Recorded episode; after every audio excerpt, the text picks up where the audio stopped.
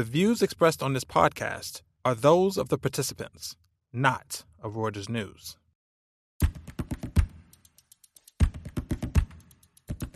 Welcome to The Exchange, a conversation with business people, policymakers, and experts around the world. Russia's invasion of Ukraine has hit European gas supplies big time and triggered a five-fold rally in gas prices. This is a massive problem for Europe, which is still very much dependent on the fossil fuel for its industrial production and to heat houses. I am Lisa Jucca, the European business editor for Reuters Breakingviews. In this episode of The Exchange, I sat down with Dr. Jack Sharples, a research fellow at the Oxford Institute for Energy Studies, to try and understand whether the steps taken by European nations to tackle the region's energy emergency go far enough. These include looking for non Russian sellers of fossil fuels and refilling at great cost the continent's gas storage facilities. But will these efforts help European economies survive this winter and, crucially, also the next one? To find out, listen on.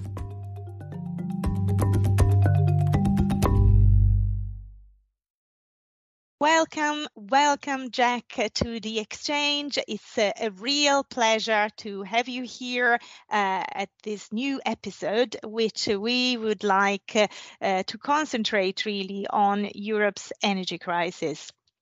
Thank you for the invitation. It's a pleasure to be with you.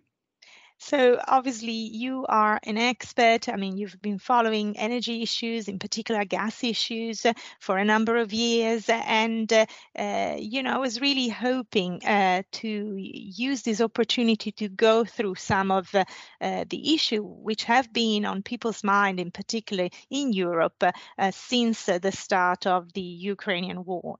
Um, so, maybe to kick off the conversation, let me ask you a very direct question will Europe manage to get through the winter energy wise? So, to address it specifically from a natural gas perspective, that's my, my area of specialism. The short answer is yes. The longer answer is uh, yes, but with the caveats of um, potentially at high prices we're going to be watching lots of different uh, moving parts on this on this chessboard, whether that is uh, supply from different sources or whether it's also the level of European demand, and then finally the rate at which we will take gas out of storage. Absolutely. So maybe let's unpack this answer for our uh, listeners uh, to, to try and understand better the scenario. Obviously, Europe uh, has been a, a, very big importer of natural gas, in particular from Russia. If I remember correctly, we've been importing 150, 155 billion cubic meters of gas, including LNG. Um, uh, and uh, this has changed since the war started. So uh, maybe let, let's start by explaining that. I mean, what has changed uh, since the conflict? So I think a good place to start is by laying out where Europe gets its gas from. Uh, so Europe produces its own gas. And when I say Europe, by the way, uh, I mean the EU plus the UK. So Europe produces its own gas. The largest producers are the UK and the Netherlands, uh, and then you have a number of second-order producers like Germany and Italy and Poland and Romania. Now, on top of that, we obviously import quite a lot. Uh, we import gas from Norway by pipeline. We've been importing Russian gas by pipeline. We import gas from Azerbaijan into southeastern Europe also by pipeline. And then finally, by pipeline, we also receive supplies from North Africa, Algeria, and Libya into Spain and Italy. And then finally, on top of that, obviously, we have liquefied natural gas imports, which are rather more spread around the European continent. But a lot of uh, Europe's import capacity for LNG is actually concentrated both on the Iberian Peninsula in Spain and Portugal and in the UK and Northwest Europe. So we have several uh, LNG import terminals in northern France, Belgium, and the Netherlands. Now, of course, the big missing link there is, is Germany. Uh, Germany was the largest importer of Russian gas. When we lost access to Russian supplies via Nord Stream and the Yamal Europe pipeline, it created this uh, lack of supply in Northwest Europe. In the UK, the Netherlands, Northern France, Belgium, we've seen an increase in liquefied natural gas imports to offset that. But of course, Germany has no LNG import terminals, and so that why that is why we've seen the German government putting great efforts uh, into planning for new uh, access to LNG over the coming 12 months.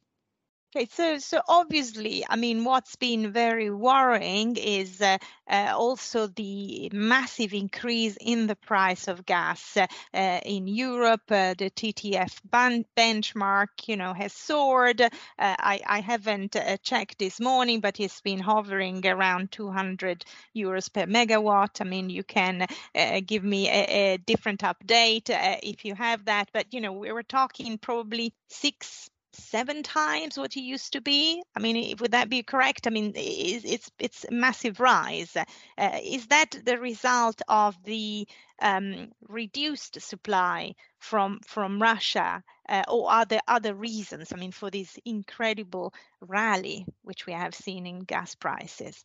So certainly the reduction in pipeline supply from Russia is part of the reason, and certainly part of the reason that we've seen prices surging this summer, uh, particularly into northwestern Europe, where the market is now very much constrained. So you have uh, pipeline supplies from Norway at their full capacity. You have uh, Dutch production is constrained um, thanks to the the earthquake issues around the Groningen uh, gas field. You have now an absence of Russian gas into Northwest Europe, and you have LNG arriving into the UK, being regasified and re exported to Northwest Continental Europe, to Belgium and the Netherlands, and those pipelines are also full. So in Northwest Europe, you have a market that is crying out for more gas supply, and there is simply not any more available, um, given that the LNG import terminals there are, are operating at their full capacity.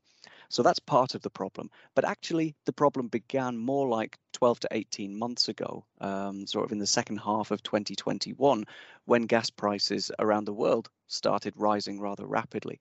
Now, I would say part of the reason for this is that structurally speaking, traditionally, Europe has been the market of last resort for global LNG, the balancing element. So you have large centers of LNG production and export in North America, in the Middle East, and in Australia, along with you know numerous second order producers. And really, Northeast Asia was the primary market there. Um, and then once you took away uh, sort of that level of demand, whatever was left over could could effectively wash up onto European shores, because LNG traders knew that if you have a cargo and you needed to sell it, then Europe had a very liquid market. You might not get an amazing price, but you could always be sure of selling your cargo. Now, uh, during 2020, obviously, we had COVID and lockdowns. Global gas demand fell. And so the global market became very oversupplied, um, which means that Europe got lots of cheap LNG basically, uh, more than we could even handle. A lot of it went into storage. In 2021, economies around the world opened up again. Gas demand surged, but global LNG production did not keep pace. So the whole global market tightened in the second half of 2021. And that's why we saw these uh, price increases, um, which really kicked in at the start of winter 2021. So then, if you go forward several months to February 2022, when uh, Russia invaded Ukraine, the market was already structurally quite tight. And then when you take Russian supply away from what is already a tight market, then that becomes even tighter and the prices soared. Absolutely. Um, so now we are in the situation where we are so you know tight supply demand still high a crisis a war in europe and we have seen european nations coming forward with um, different approaches and different uh, solutions or attempt uh, to reduce, uh, if we want, you know, the pain which is being felt by consumers and also companies. And we've had proposals for introducing a gas cap.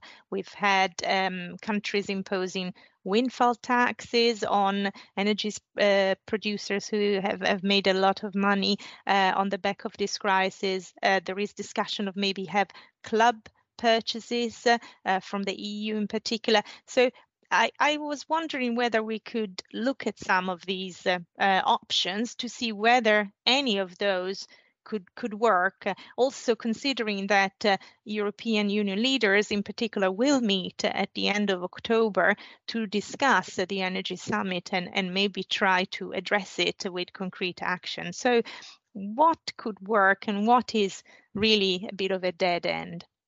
Well, I think before we start discussing different options, first of all, we really have to understand why a price is high. Prices are high uh, because the supply is constrained. um, because we have lost um, most of the Russian gas uh, that we used to get, and we are finding it difficult to replace all of those volumes. We are also finding it difficult because gas demand uh, up until fairly recently has been sustained. So if you look at the three sectors in which we consume gas, we use gas in heavy industry, we use gas to heat our homes and our commercial properties, and we use gas for power generation. Um, now, the, the high prices so far have had a, a, a fairly serious effect uh, on heavy industry. So we've seen, you know, some reduction in, in, in economic activity uh, that has brought down uh, industrial gas demand, but it's still there. It hasn't disappeared. Then, if you look at using gas for power generation, here is where we see uh, less elasticity. Um, so if you look at how else we generate power, we use nuclear, uh, some countries still use coal, and we have renewables. And then when you take all of those to one side and you look at demand on the other side of the balance, gas is normally what we use to fill that gap. So even if gas is really expensive, if you don't use it to generate power, you face a shortage of electricity. Mm. So you just move the problem. So the only way you can reduce your demand for gas and electricity is either to produce more electricity from alternative sources, but of course that takes a long time to build out new wind farms and solar farms and so on, or you reduce your electricity demand.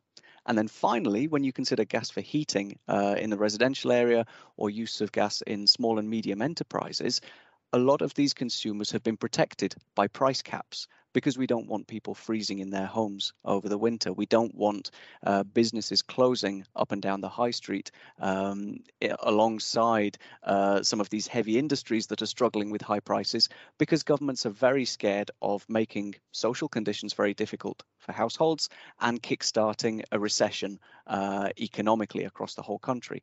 So that is really the key problem.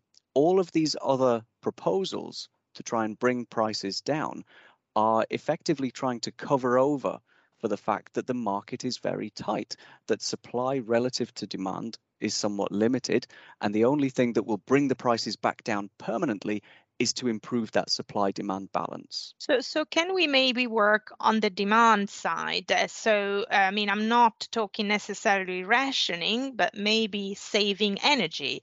How efficient is Europe, uh, for instance? You know, have we been efficient in the use of our energy, or have we just consumed a lot of gas because it was quite frankly cheap?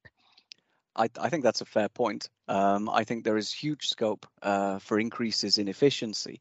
Um, and like I say, not just for the consumption of gas directly, but for the consumption of gas to generate electricity. If we use less electricity, we'll use less gas. Um, so I would say uh, one of the things that's very important is firstly uh, with households, public information campaigns, getting people to have their boilers serviced, set them to the right temperature, and during this present winter, uh, maybe even turn your thermostat down by one or two degrees. It's not it's not pleasant to say to people it's better to put a sweater on than to to turn your heating up, um, but we're all in this together.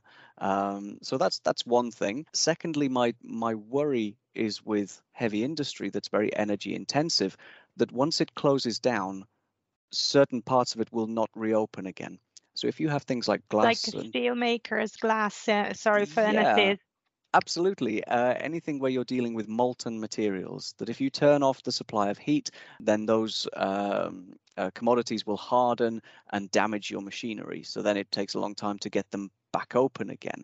And of course, every time you close down a factory, what do you do with the workers in that factory? Do you put them on furlough or do you make them unemployed? Um, so there's definitely a knock on effect. We want people to use less, but we don't want people to get ill because they're in cold houses in the winter. We don't want a recession because heavy industry is closing. So I think it's about sort of adjusting behaviors where we can in a way that is quite frankly not so radical. Uh, so in your own home, if you have a smart meter, go and have a look at it. See if there are any um, appliances in your home that are actually just on standby mode instead of fully switched off, so they're still using electricity. Um, you know, dry your clothes outside instead of using a tumble dryer. Also, it's not just about using less overall, but it's about using less at peak times. So realistically, how much uh, energy or how much gas uh, can uh, can Europe really save in this way? And and I'm talking about non intrusive measures. So, can we say 5% or 10%? And would this affect the dynamic of prices? So, I think we can save um, but the question of how much we can save is really dependent upon factors that are, quite frankly, beyond our control. The primary factor is the weather. Uh, if it is a, a, fairly mild winter, then we use a lot less gas. Uh, if it's quite a cold winter, then we use a lot more. So if it's a very cold winter and you're still asking people to turn their thermostats down, then I think that's a little more difficult. Um, so that that's that's really one thing. The other thing is um, when we use gas for the generation of electricity, sometimes it's affected by electricity sector issues. I'm thinking primarily this year of the um, maintenance and outages at the French nuclear fleet, um, which has affected a lot of uh, nuclear power plants in France which means, of course, that France has been importing electricity from its neighbours, uh, and that for Europe overall, we've been burning more gas to compensate for that. So I think that there are non-intrusive measures that we can make. Um, there are schemes, for example, uh, where people get financial rewards, uh, discounts off their bills for uh, using less electricity at peak times. So, for example, don't run your washing machine during the peak time. Do it sort of, you know, either at night or maybe at lunchtime when everybody's sort of out, but don't do it first thing in the morning or between 4 p.m. and 10 p.m. in the evening, that kind of thing are there uh, measures that we can take to encourage um, a different or you know more efficient use of energy uh, for businesses however? And how quickly can those be implemented without you know impacting obviously on growth production and and and uh, you know and everything that goes with that? Well, I would imagine that there are huge efficiency savings to be made in large office blocks that are often left uh, you know, with the lights on and the heating on overnight. There are plenty of shops up and down the high street that have electric neon signs that are left on overnight. Um, I saw a fantastic, uh, I, I, follow various energy people on Twitter, and I saw a fantastic clip uh, earlier today of uh, young people in Paris doing sort of parkour style uh, gymnastics to, to reach up and turn off uh, lights outside uh, shops in Paris. So I think there is plenty of scope for, for efficiency saving without being really too intrusive. Um, and again, you know, same with these large, you know, commercial organizations in large office blocks, making sure everybody turns off their computers uh, at the end of the day. The amount of electricity we could save just from that alone, I think, would be would be quite substantial. If we needed to be more interventionist, uh, then I think it would be a question of um, asking uh, retail outlets uh, to shorten their working hours. So the kind of um, you know shops and uh, and cafes and whatever that are open until 10 o'clock at night, bring that forward to eight o'clock. You know, uh, maybe on a Sunday everything should should finish at, at four o'clock or you know there are there are sort of moderate interventions that can be made let's say but do we as europeans run the risk of um, you know, austerity-like measures like those that we saw in the 70s uh, uh, during the oil crisis? I think that for this coming winter, uh, I would rather hope not. I think that just sensible, small uh, reductions, you know, public information campaigns encouraging people not to use high intensity appliances during peak hours. And I, and I say that because when uh, you have peak um, electricity demand, that is often in the winter in the evening when obviously your solar has has stopped uh, and you're very dependent depending on where you live as to how much uh, the wind is blowing let's say. But if everybody uh, is is using their appliances all at the same time um, then you are more likely to need more gas to uh, basically top up your electricity supply over and above your other sources. Whereas if we can flatten that then I think we won't need uh, much more interventionist measures. My my bigger concern is that as we get through this winter, we will draw down our seasonal storage stocks of gas, and then we will face more of a challenge next summer to replenish those storage stocks if we do not wish to face uh, an even more difficult situation next winter.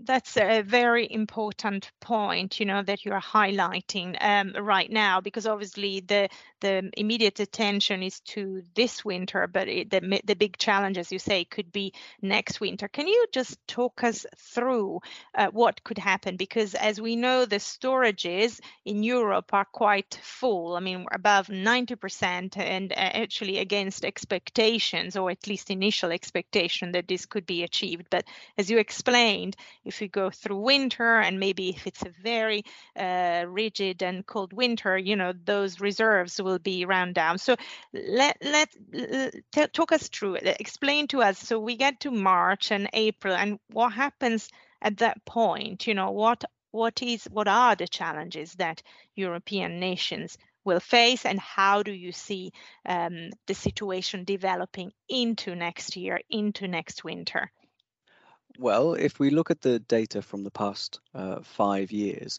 we can see that the amount of gas that we have left uh, in storage at the end of winter uh, can really range from a minimum of about 20 billion cubic meters, which is what we had in 2018 after the beast from the east, up to uh, maybe around 40 to 45 billion cubic meters. That's at the end of a mild winter. Um, in the uh, sort of the year, the gas year 2019 2020 uh, so at the end of that winter we had significantly more but that was a very mild winter um, and also the very end of winter was impacted by covid uh, in in february and march of 2020 and so our gas consumption declined uh, you know rather rather notably back then. So there's quite a wide range of uh, volumes that we could have at the end of winter.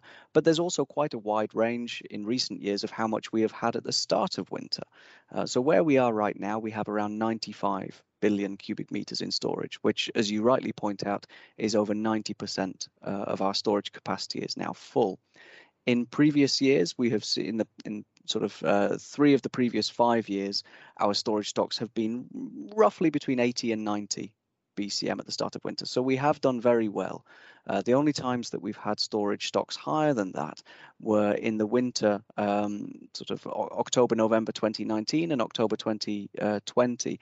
But again, those were exceptional years because the global gas market was very supply long. And as I mentioned uh, earlier, Europe was then still the balancing element of global LNG. And so we were benefiting from being able to import a lot of cheap LNG in the summer and put it all into storage. So where we are right now is, is a very different situation we have uh, a lot of gas in storage because there has been a very strong policy push, a push by politicians to say these are political targets. We need this gas in storage to make sure that we get through the coming winter.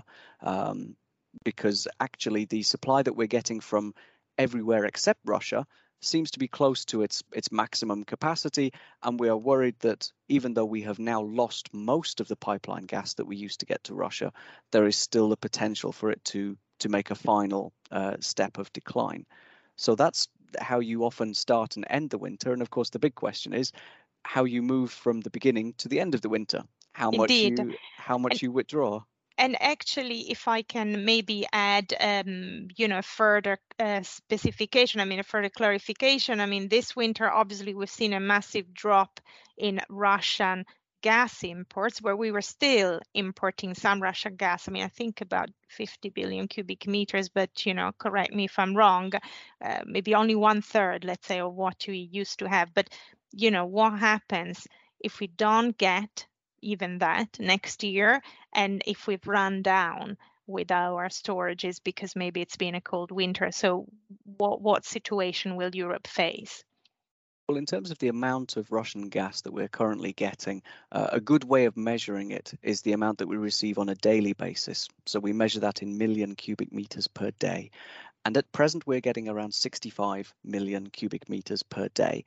Now, to put that into a context, um, at uh, sort of this time, early October uh, 2019, so before the pandemic, and in a year that was the record for Russian gas exports to Europe, we were getting closer to 500 million cubic meters per day.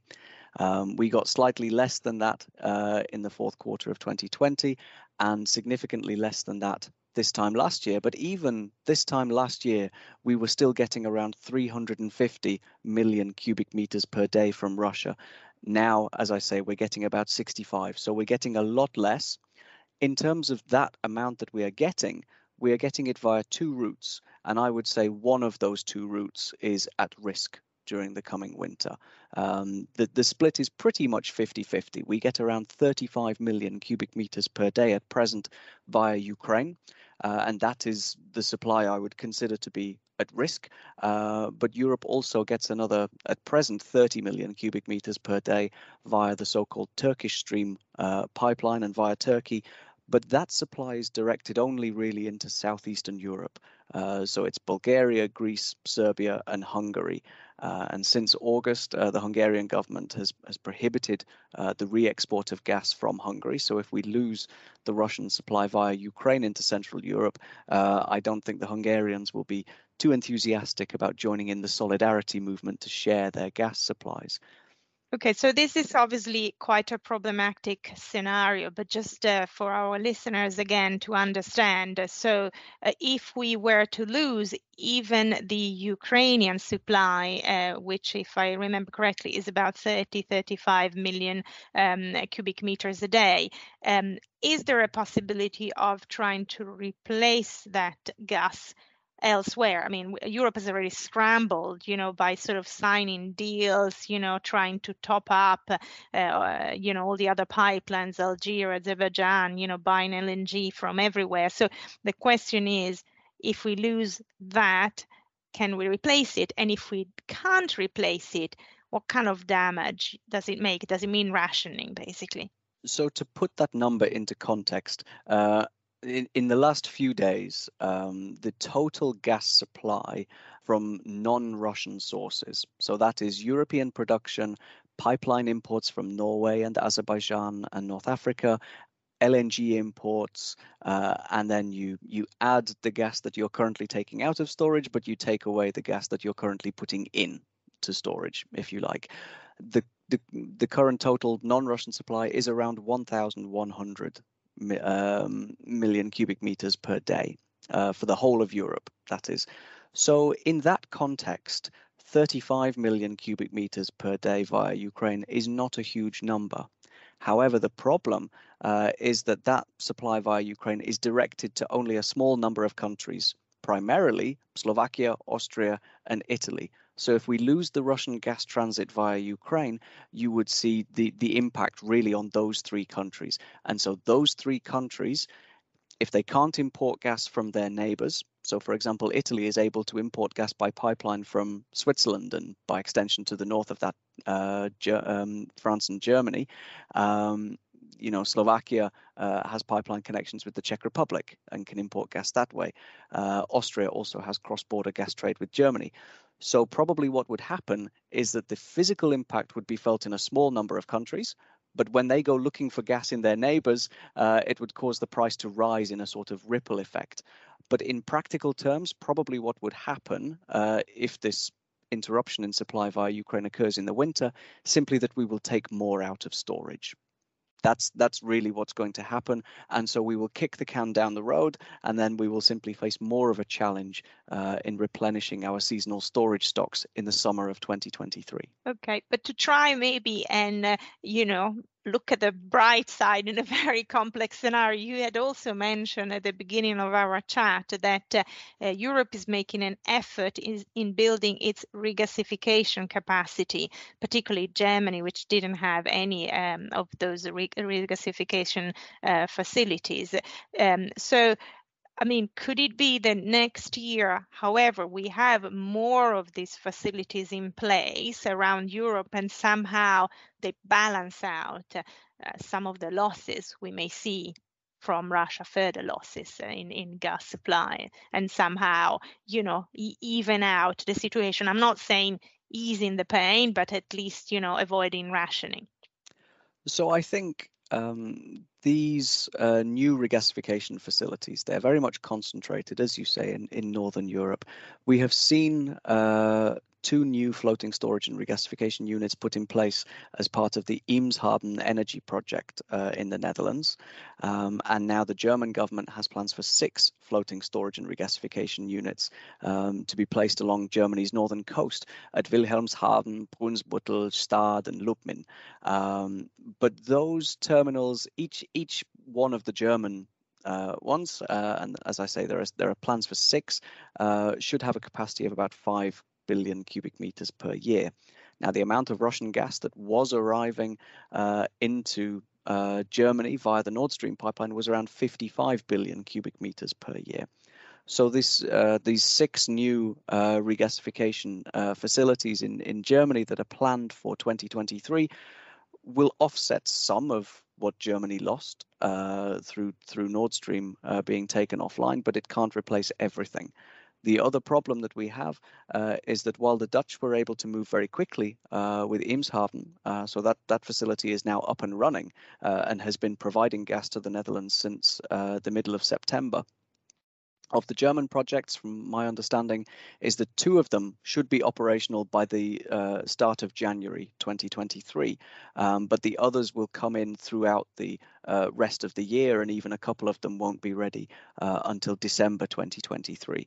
Uh, so the impact of these new uh, regasification facilities will be sort of spread throughout the year, let's say. Uh, so it will certainly help, um, but I think given how much Russian gas we've lost and the fact that these new uh, LNG regasification facilities can only offset part of what we've lost, really the balancing has to come on the demand side. Europe needs to, and, and these countries in Central Europe in particular are going to have to find a way to consume less gas. Um, and I think that it's it's difficult to ask your household consumers to achieve too much um, you know, you can encourage them to turn their thermostats down, but you can't force them. So instead, I think it's all about um, trying to reduce electricity demand, to reduce gas in, in the power sector. And unfortunately, we're going to see a heavy impact on heavy industry. Absolutely. So if we were to conclude by making a prediction, um, can Europe avoid rationing? Uh, you know, if not this winter, uh, potentially, you know, also the next? I think we can avoid rationing this winter. Um, I say that with a caveat that uh, we can avoid rationing under normal market conditions. Um, it would be better if the winter is not cold, um, but even if it is, I think we can manage. Um, where Europe would face a problem this winter, if would be if there was an unexpected uh, interruption to any of our supply sources. So, for example, uh, in just this year alone, uh, we've seen a fire uh, at the Freeport LNG export terminal in the United States, which took that that terminal offline uh, for months. Um, just a, just before the start of the COVID pandemic, uh, the Hammerfest LNG export terminal in in Norway uh, was taken offline by a fire. So if something like that were to happen to one of the large LNG import terminals uh, in Europe, then that would have a, a, very sharp effect. The same if there was an unexpected technical outage uh, on one of the main pipelines bringing Norwegian gas uh, into Europe, uh, or the main pipeline bringing Algerian gas to Italy. Um, and I think the the potential impact of losing that kind of supply uh, really came to the front of everybody's minds after the explosions on the Nord Stream pipeline because for the first time people thought that actually there could be a threat to physical energy infrastructure in Europe. Previously, we were all talking about supply demand balances and pricing, and then suddenly this question of a physical threat came to the fore. So I think that we can avoid rationing this winter as long as there is not uh, a substantial event like that, let's say. I think the the prices will remain high during the coming winter. And I think the prices will remain high in the summer because we will need to uh, use a lot of gas to inject it into our seasonal storage to prepare for the next winter, 23 24. And I think that during the first half of the summer of 2023, we are really going to notice the difference year on year as to how much less Russian gas we have, which will make refilling our storage stocks much more difficult. I think that I certainly will be following very closely how much gas we are taking out of storage this winter and how quickly we start to replenish it at the beginning of next summer. So then finally the, the winter of 23 24 I think is going to be very challenging and basically we need to start working now to prepare for it in terms of putting in place measures to reduce our gas demand. Um, we're doing everything we can, as you see in Germany and the Netherlands, to to increase our regasification uh, facilities. But of course, this also assumes that we are very willing to pay for more LNG cargoes coming into Europe at a time when the market could be really quite tight. So I think looking forward, I'm afraid it's not. It's optimistic in the sense that I think that we can cope, um, but it's with a strong degree of caution that prices are going to be high and we are going to have to find energy savings. Absolutely. No, it does sound like it's going to be a very long haul before we get out of this energy crisis, and that, as you said, Europe simply has to learn to live with less energy consumption. Um, thanks a lot, uh, Jack. I mean, it was a, a real pleasure to have you uh, for the exchange and to go through this discussion. Um, thank you very much. Uh, it, it was a pleasure. Thank you. It was a pleasure to talk to you. Thanks for tuning in. This podcast was produced by Oliver Taschlich and Strazen Netter in London. Subscribe to The Exchange and our sister podcast, The Viewsroom on Acast, Spotify, or wherever you get your podcasts. Check us out every day at breakingviews.com and on Twitter, where our handle is at breakingviews.